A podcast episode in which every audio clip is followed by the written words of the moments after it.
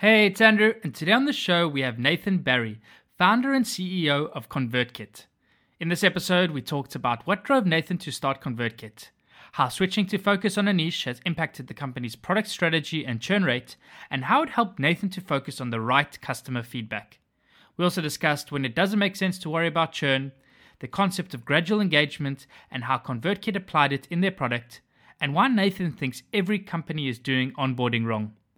ConvertKit also publicly share their revenue, churn numbers, and more at convertkit.baremetrics.com for you to check anytime. As usual, I'm excited to hear what you think of this episode, and if you have any feedback, I would love to hear from you. You can email me directly on andrew at churn.fm. Don't forget to follow us on Twitter, and enjoy the episode. Today's episode is sponsored by Avrio, a collaborative insights platform built directly into your workflow. With the browser extension and web app, Avrio provides a new way to capture and share data analysis, user research, and learnings directly in context with your team.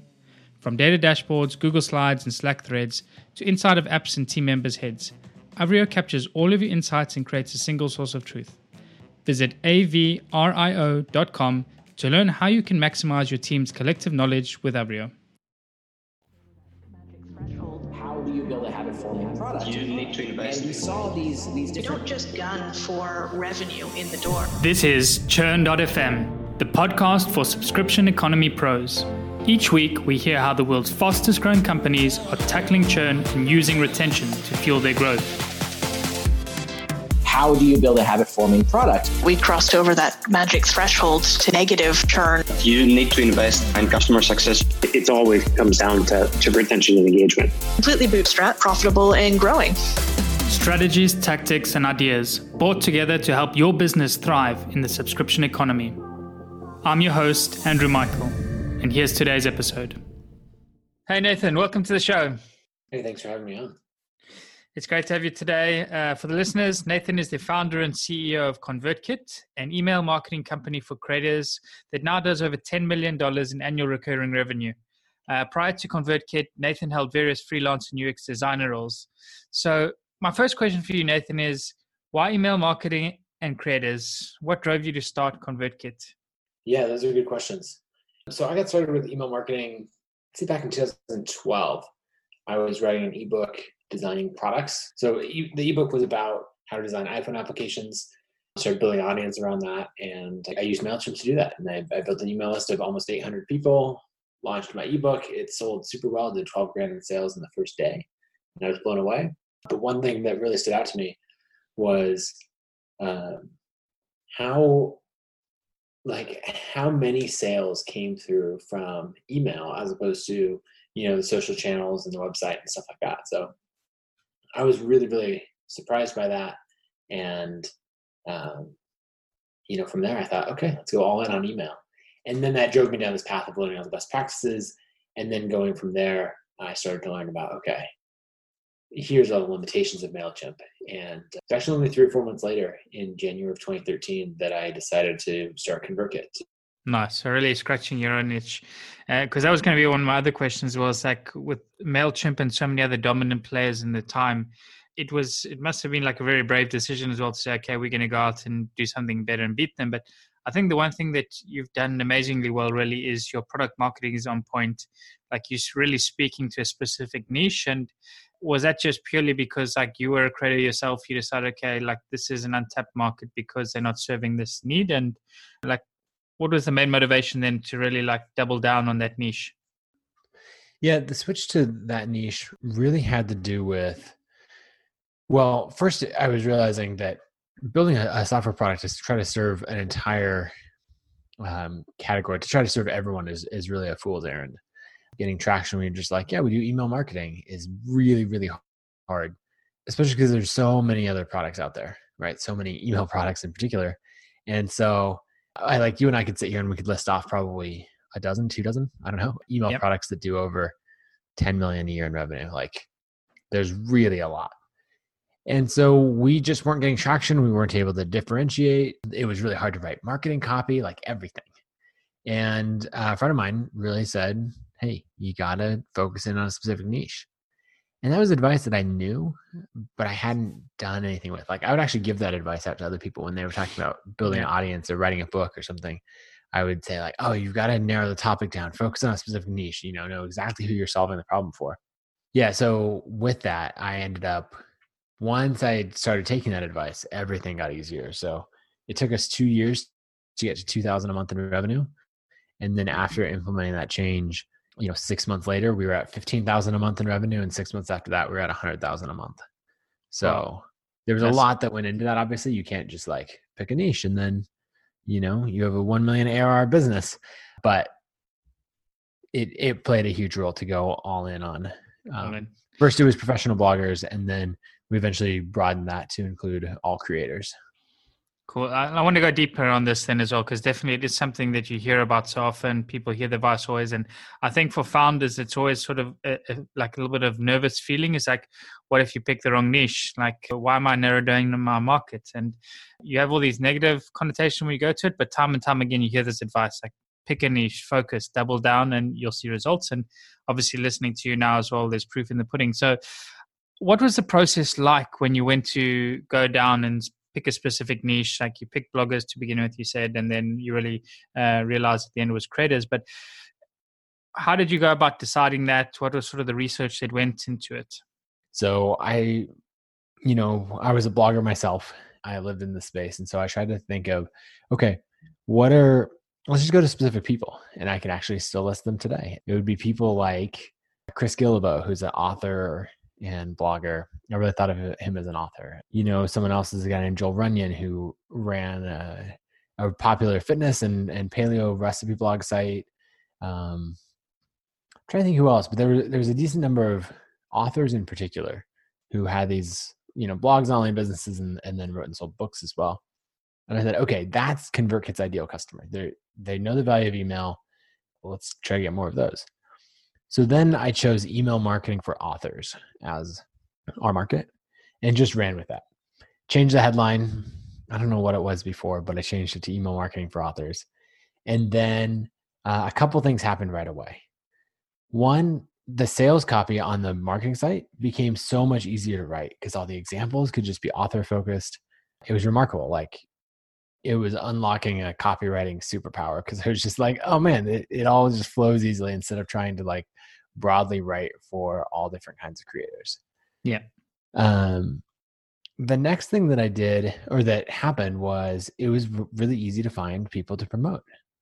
So we would end up with all these different, you know, I could just partner with people who had an audience of authors and say, hey, let me teach all the authors in your community how to do email marketing. And as part of it, maybe some of them will end up signing up for ConvertKit and people you know compared to the attention i was getting before people were lining up to promote convertkit and to you know have me come talk to their communities.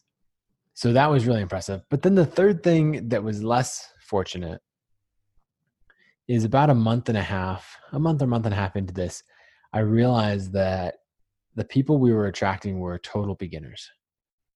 They were the ones not like when i said author i, th- I was thinking like oh someone you know has a really successful book. They're either on the new york times list or they're aiming for it or something like that and really what we ended up attracting was a lot of people who you know their dream was someday to self-publish a book on the kindle store and you know they still had to build their writing habit and writing is really hard and you know and they didn't have a lot of money to dedicate to the hobby and and so then they would sign up for an account and then cancel after a month or two and so i started to think okay I thought authors was the best term, but maybe maybe it's not. And I I started digging more, and and that's when I came to professional bloggers. So saying it's for serious people, right? Putting the professional in there. But then anyone who's not a professional blogger, they they aspire to be. So why not get the tools that the professionals are are using? So that that was kind of that shift. There were plenty of people who said like, "Oh, I'm not a blogger, I'm a podcaster," but they were in the space enough and they understood the term that that it totally yep. worked. I'm one of them as well. I'm a ConvertKit fan. Yeah. Yeah. And so we've got, you know, a lot of people in that space who, you know, if you're a podcaster, you understand blogging as well. And so you're like, generally people are like, great, if it works for bloggers, it, it'll work for me. Yeah. And in there, the other thing that made a big difference is we started doing direct sales. So I would reach out to specific bloggers, try to get them on board. I'd carve out a specific niche for like men's fashion bloggers, paleo recipe bloggers, you know, things like that to try to really go after a niche that we already had a little bit of traction and then get you know four or five or ten other customers in that niche. And that paid off really well. And then later on, we broadened to creators because we were starting to get musicians and artists and filmmakers and chefs and, you know, and it's like, okay, creators is all encompassing. And then you don't have to do that like, but I'm a podcaster, not a blogger sort of dance. It's like we're all creators, but we're all still so different from like the, the real estate small business or the cupcake shop or whatever else. Exactly. I- I think also one thing it helped you as well with, and I think it's excellent that you use is sort of the social proof and ambassadors that you have.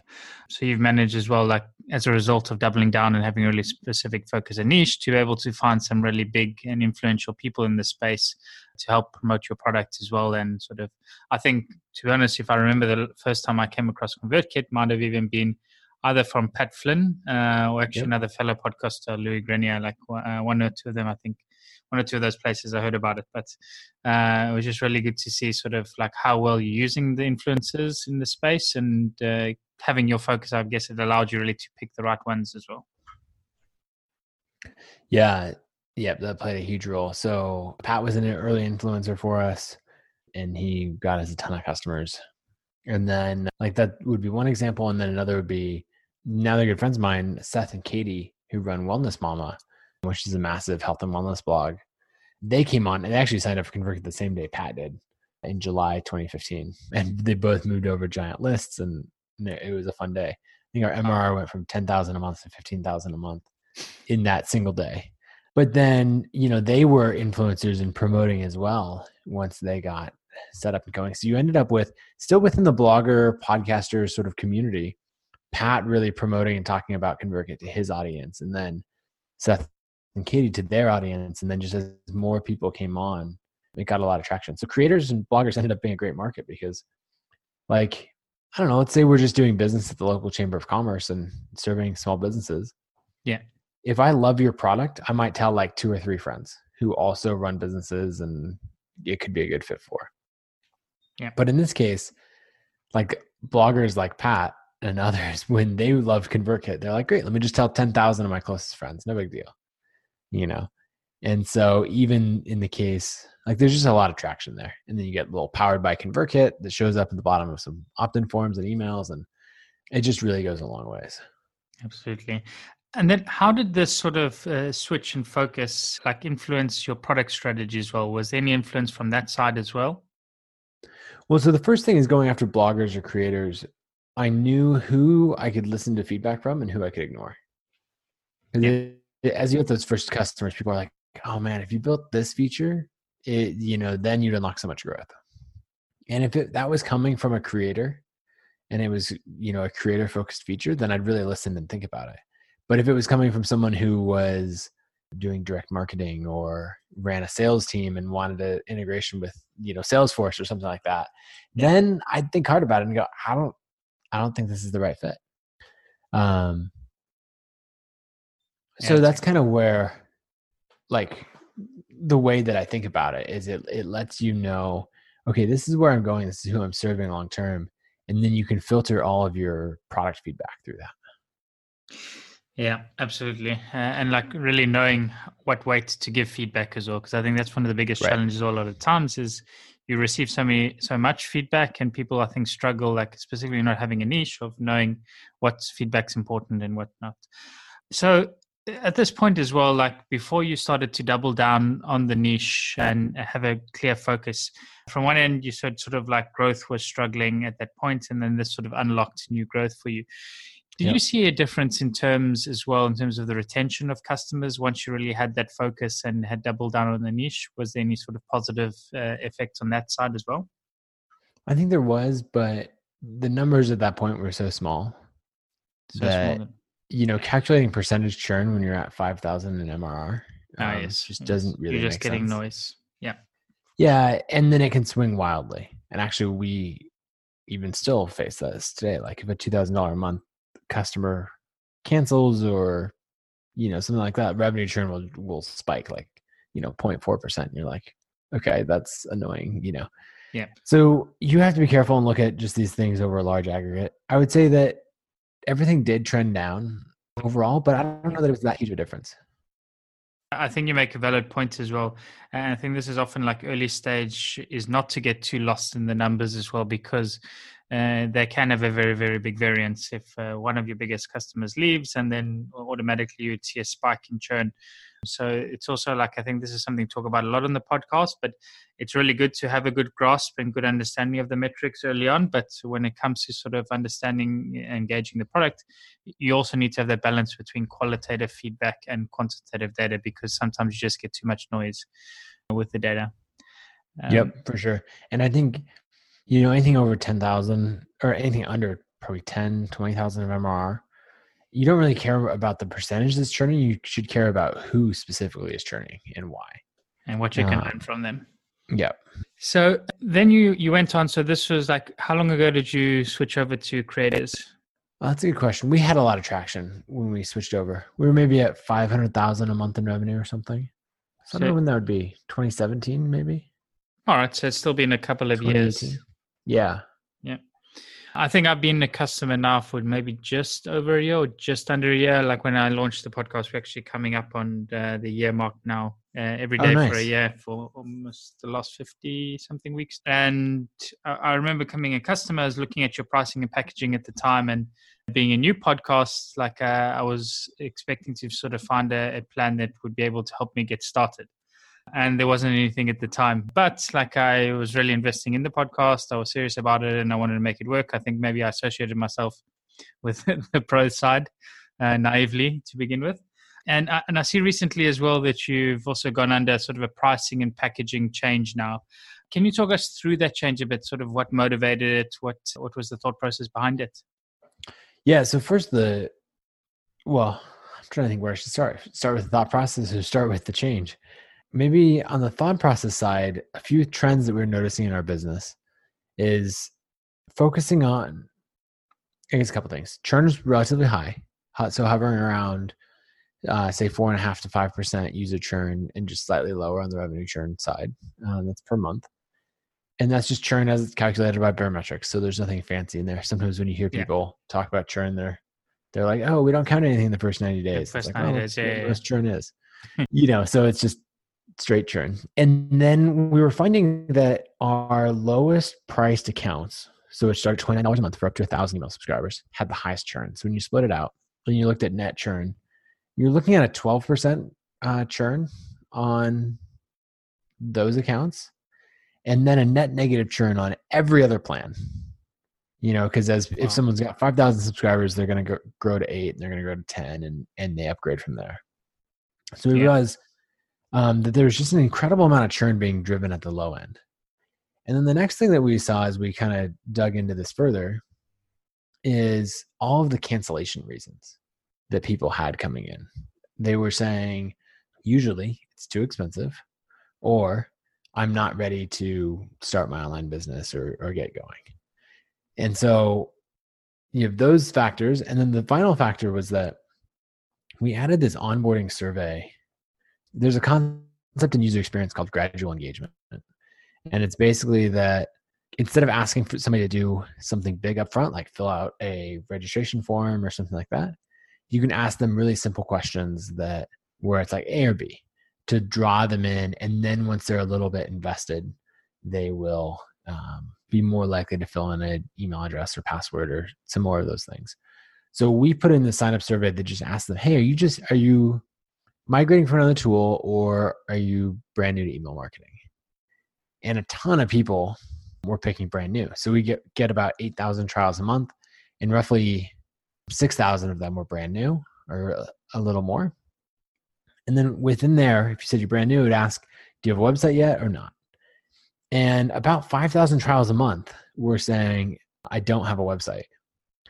And so if you think about the number of people who are coming in, who don't have a website yet and, and are trying to use an email marketing service, like they're not going to be successful.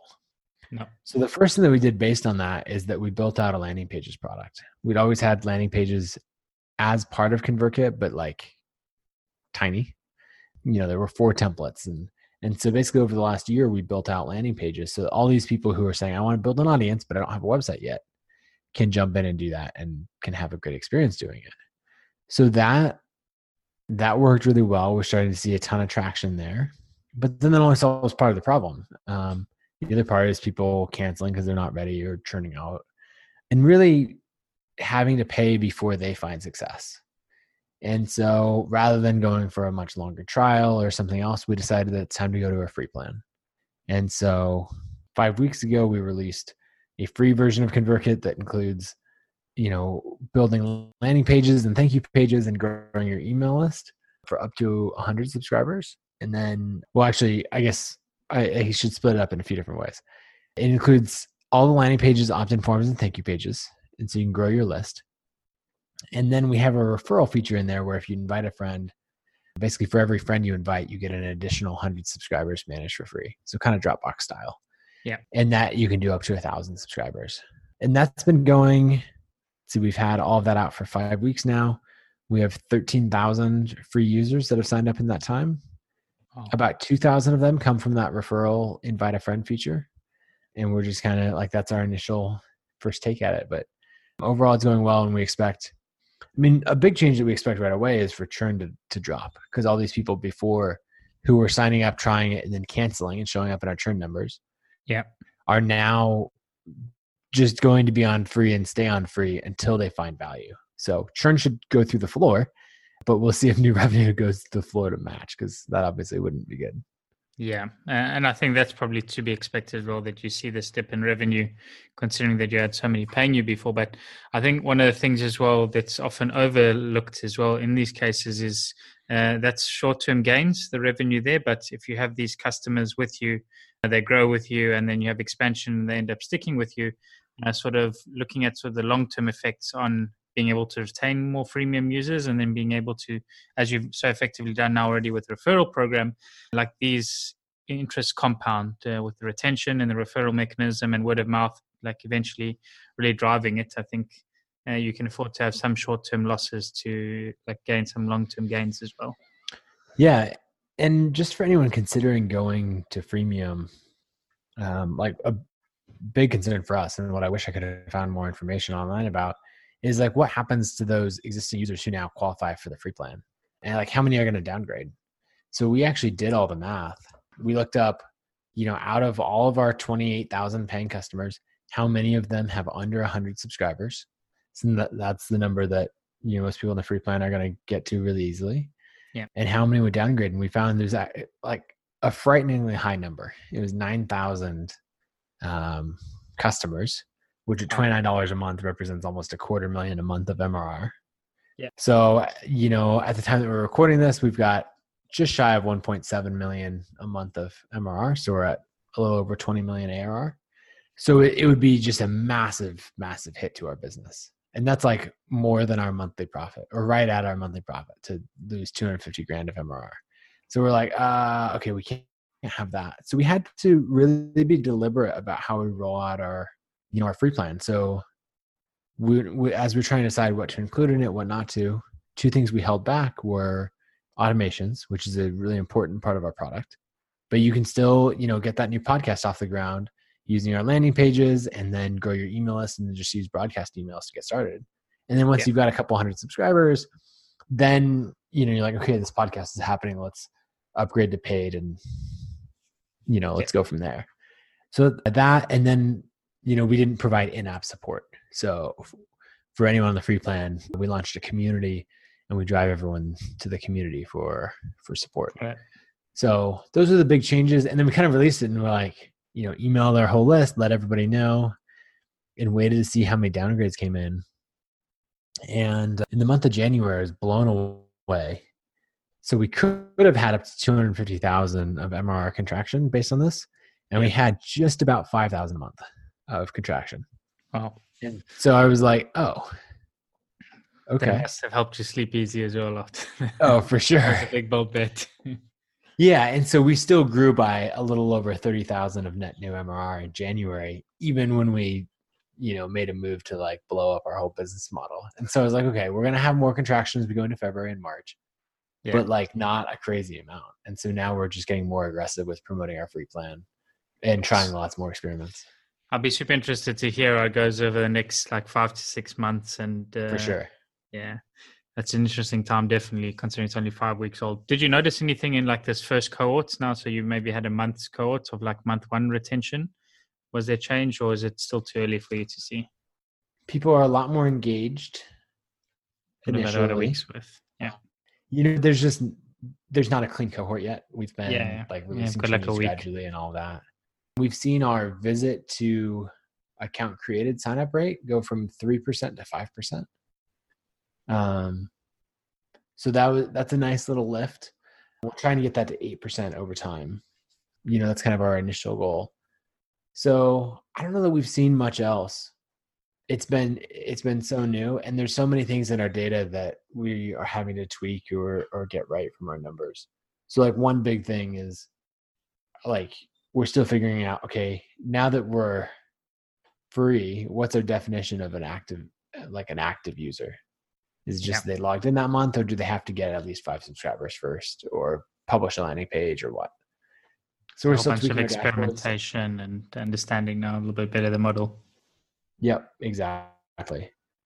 You know, the other thing is how many free users we can get to refer. I think I have some metrics there that I'll pull up right now. Yeah, so we've had almost 2,000 referred accounts created. And there, if someone sends a referral invite, they're getting accepted at a rate of about 20%. Okay. Uh, and so that's another number that we can tweak. yeah. So we're kind of just watching all these different things, uh, starting to set up cohort analysis of, okay, what you know, what makes this cohort refer. There's one other thing that I wanted to share. Oh, the next big experiment that we're doing, actually launching tomorrow, is sort of a flipped onboarding funnel. So right Okay. now, you know, you create a free account and then you can build forms and landing pages Yep. and we're flipping it where when you come to the site you'll just be able to start building a landing page and then so it'll be like choose your template you start customizing it and then from there it will say hey this is looking pretty good why don't you save your work and in Yeah. saving your work it asks for an email or password Going back to your earlier point as well of sort of having that vested interest and then asking for the details. Yeah. yeah so it's another further implementation of, of gradual engagement which is like my favorite onboarding idea Yeah. And then the idea is like to get a successful user, I need them to create a landing page. So why not just have them create a landing page first? So I'm going to launch all of that. I'm actually launching it on Product Hunt tomorrow morning. So we'll see how that goes. But I think that'll get a good amount of traction. And that's what I'm hoping will further increase our visitor to uh, free account created conversion Yeah. rate while maintaining like a good good number of active users you know because i don't just want like to increment the user column in the database. I want like users that are active and getting value and publishing landing pages. Yeah, but I think this is also an excellent way of sort of meeting the product with marketing in an exceptional way in the sense that a lot of times, like where we create marketing campaigns, we drive people to websites, they sign up and they start trying to use the product and then they realize that the product's not for them. But this way, it sounds like they arrive on this site, they start using the product and then they decide it's for them and they sign up. So I think in, in one sense as well, you also have a really big uptick in retention just as a result of like really allowing users to play around, feel if it's right for them first, and then let them get started. Uh, Yep, I think it'll make a big difference I think we'll definitely need a follow up episode on these two topics. for sure. One random question, uh, Nathan. How was it like to grow up with uh, two first names as a name and surname? Uh, yeah, you know, it doesn't actually come up that often. So Yeah. with Nathan Barry, but I have an uncle whose first name he married into the family, but his first name is Barry, and that was the first time I had this moment of like, wait, why is my last name the same as your first name? You know, I remember being like nine years old and being like, Yeah. I don't, huh? Um, obviously, I'm asking because my name's Andrew Michael, and like I get this all the time. Like uh, I go to a government office and they'll say, "What's your surname?" and then I'll say it's Michael, and they'll say, "No, no, no, what's your surname?" And I have to explain to him like I'm 34 years old now. I think I've learned my surname by this age. Yeah. Oh man, you know the other thing that my team does is they like to use Barry um, Yeah. as a replacement for Very, Okay. and so they're like, oh, that's a very good design, or that's well, actually, my car. I, I I don't know a year and a half or so ago, I got a Tesla Model S, and Nice. um, my COO came to visit at one point because we're a remote company. I'm in, in Boise, Idaho. He's in Portland, Oregon, and um, he came to visit. He was driving the car for some reason, and I get in after him. And I realize he's renamed the car "Very Good Tesla," and I've actually it's now a year and a half later, and I've, It's still the still same. its name. Yeah. Nice. Uh, well, going back to the, the topic of the show, then uh, Yeah. something I ask every guest to that joins, and I'd love to get your input on it as well. Is uh, let's imagine a hypothetical scenario now that uh, you've joined a new company and you arrive at the company and churn retention is not doing great, and you've been tasked by the CEO of this company to try and help turn things around, and you've been given 90 days to try and like get some results for the company. What would you be doing in those first 90 days to try and uh, turn things around for them? Yeah, I would start with conversations with users, both the users that we say, you know, we've decided are most successful, and those that are churned. And I'd, I'd separate them and the churned users into two different cohorts. Um, one, the churn, the active churned users. So they found value with the product. In our case, it'd be like, you know, they added our forms to their website and they imported subscribers and they were really using the product and they, they churned. You know, so why is that? And then the other one is the, you know, they signed up and started paying, but honestly, they, they never onboarded. And I think you do a huge disservice when you lump those two groups of people into a single number because it's just, it's so messy and confusing and, and all of that. So one will tell you if your product's not very good and like competition is stealing all your best users. And then the other will tell you if your onboarding and your product, but largely your onboarding and activation is not very good and you're just not getting people onboarded. Because if it's the second one, then I would start by putting someone specifically on it where it's just like, great, I will. I mean, it depends on the size of the business and all that, but just onboard every single user yourself. I Yeah. say, great, you know, schedule a call. We'll set you up right now. I mean, that's what we did. We migrated every user from Mailchimp or Aweber or Infusionsoft and built out their funnels for them and did it all on on calls. And uh, turns out human activation like that works pretty well. yeah and it's an excellent way to then figure out what scales or what you need to try and scale and then go from there Yep. Yeah uh, it's definitely uh, an interesting aspect. I think also that you mentioned like making sure that you group them into different buckets uh, is also critical. Like understanding like you say what is part of like the product's fault and maybe the competition having a better product but then also like having a clear understanding of what percentage of a churn is coming just from bad onboarding i think is key because this is something that comes up a lot in the show that obviously onboarding is one of the biggest areas and biggest opportunities but uh, what you've just sort of explained now is a way as well to try and understand uh, what percentage is coming from bad onboarding so. I, I like that a lot i like that a lot Yeah. So on, I have a thought on onboarding that I want to come back to, but um, really quick, in the way that we sort out churn between user churn and revenue churn, and it tells us different things. I think as an industry, we should be separating out. I don't know what to call it: active churn versus dead weight churn, or Yeah. you know. But I would like to see that that separated, and then I'd like to see those buckets of. So it's almost a, a quadrant of four ways. Where on our left axis, we've got, you know, the two options are active or inactive customers, or active versus never onboarded customers. You know, never found value, and then you know on the um, on the bottom axis, it would be you know user churn and revenue churn. So you can see how that breaks out now into four buckets. Yeah Um, I think I think this makes a lot of sense uh, as well. Definitely, in the sense also that I think one question that was posed early on in the podcast show, I think was actually Andrus Purde from Outfunnel. He was interested to find out what percentage of SaaS businesses active subscriptions are dormant, oh, it's a And- lot. and it's a lot. yes, and I think like what you're saying as well is like having a measure of this as well is also really interesting to understand. Okay, of uh, the customers that churned, how many of them were actually uh, dormant customers, and just sort of like at the moment, I think we're classified as delinquent churn when the credit card eventually expires or, or whatnot. But I'm Right. pretty sure a lot before it could be to do with what you're saying is like never having onboarded correctly, not ever being activated, and uh, just end up just signing up for something and forgetting about it, and just like eventually something happened that was out of your control, and they ended up churning that. Yeah, or they just decide, oh, I'm not gonna like they see it on the credit card bill and they're like, oh, I haven't thought about ConvertKit in three months. All right, Yeah. I should just cancel it, you know. And Yeah. so it's not technically delinquent churn at that point, but they were never they never, never got value. They never Um, got value. and that's so different than the person who's like using ConvertKit for their blog every day, and they're like, oh, I'm gonna switch to Mailchimp or I'm gonna you know do something else. Absolutely. You shouldn't bucket those together. Okay, onboarding thoughts here. I think everyone does onboarding wrong. When people talk about onboarding, they say, "Okay, here you are. You're I don't know. You're the new head of onboarding. You got brought in to solve this activation problem. Everybody's not getting accounts set up and they're turning up because of it. Everyone's going around saying, okay, what in app action can I do? Let's do tooltips. Let's do a product tour. Like, let's tweak the emails. And I think it's largely a waste of time. Yep. I think instead you should reevaluate. maybe this is harsh, um, but it's what we did.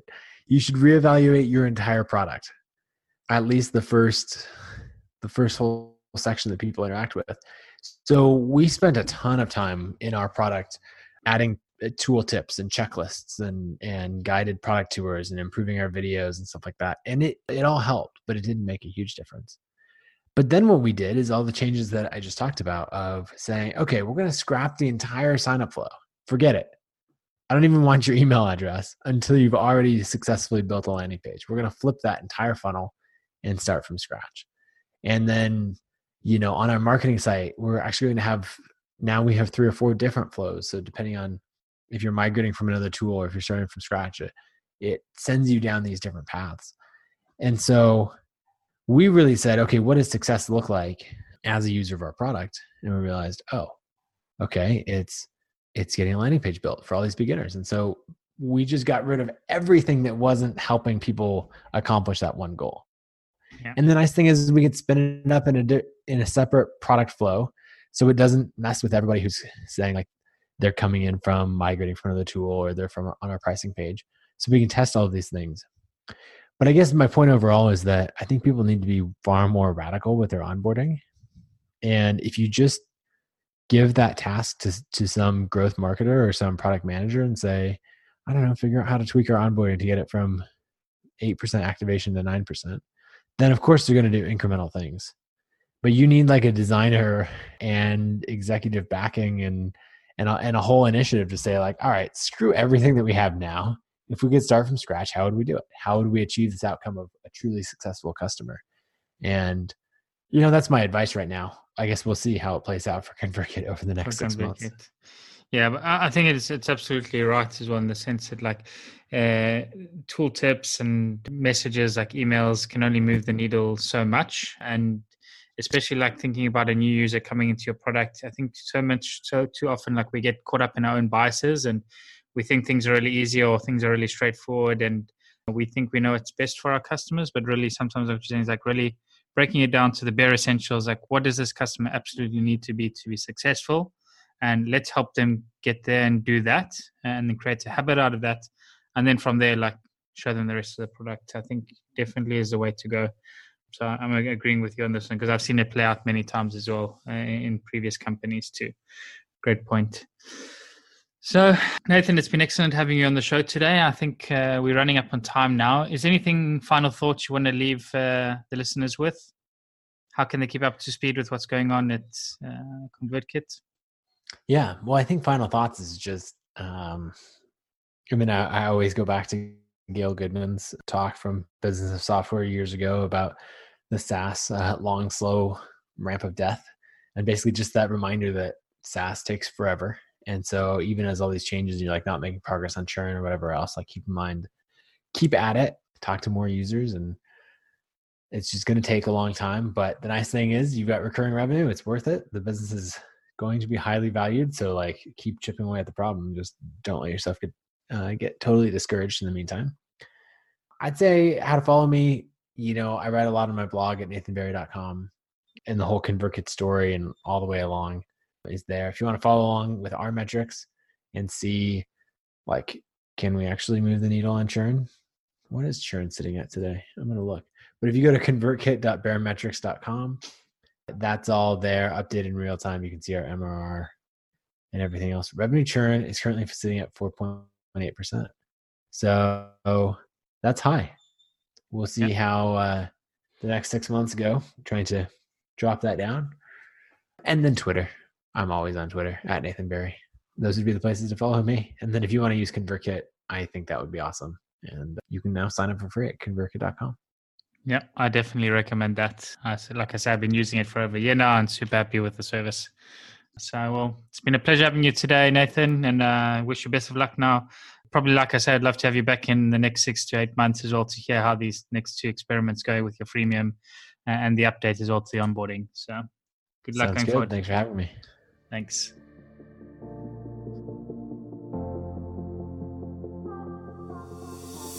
And that's a wrap for the show today with me, Andrew Michael. I really hope you enjoyed it and you're able to pull out something valuable for your business. To keep up to date with Churn.fm and be notified about new episodes, blog posts, and more, subscribe to our mailing list by visiting churn.fm.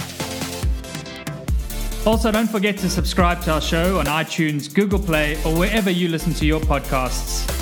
If you have any feedback, good or bad, I would love to hear from you, and you can provide your blunt, direct feedback by sending it to Andrew at churn.fm. Lastly, but most importantly, if you enjoyed this episode, please share it and leave a review, as it really helps get the word out and grow the community. Thanks again for listening. See you again next week.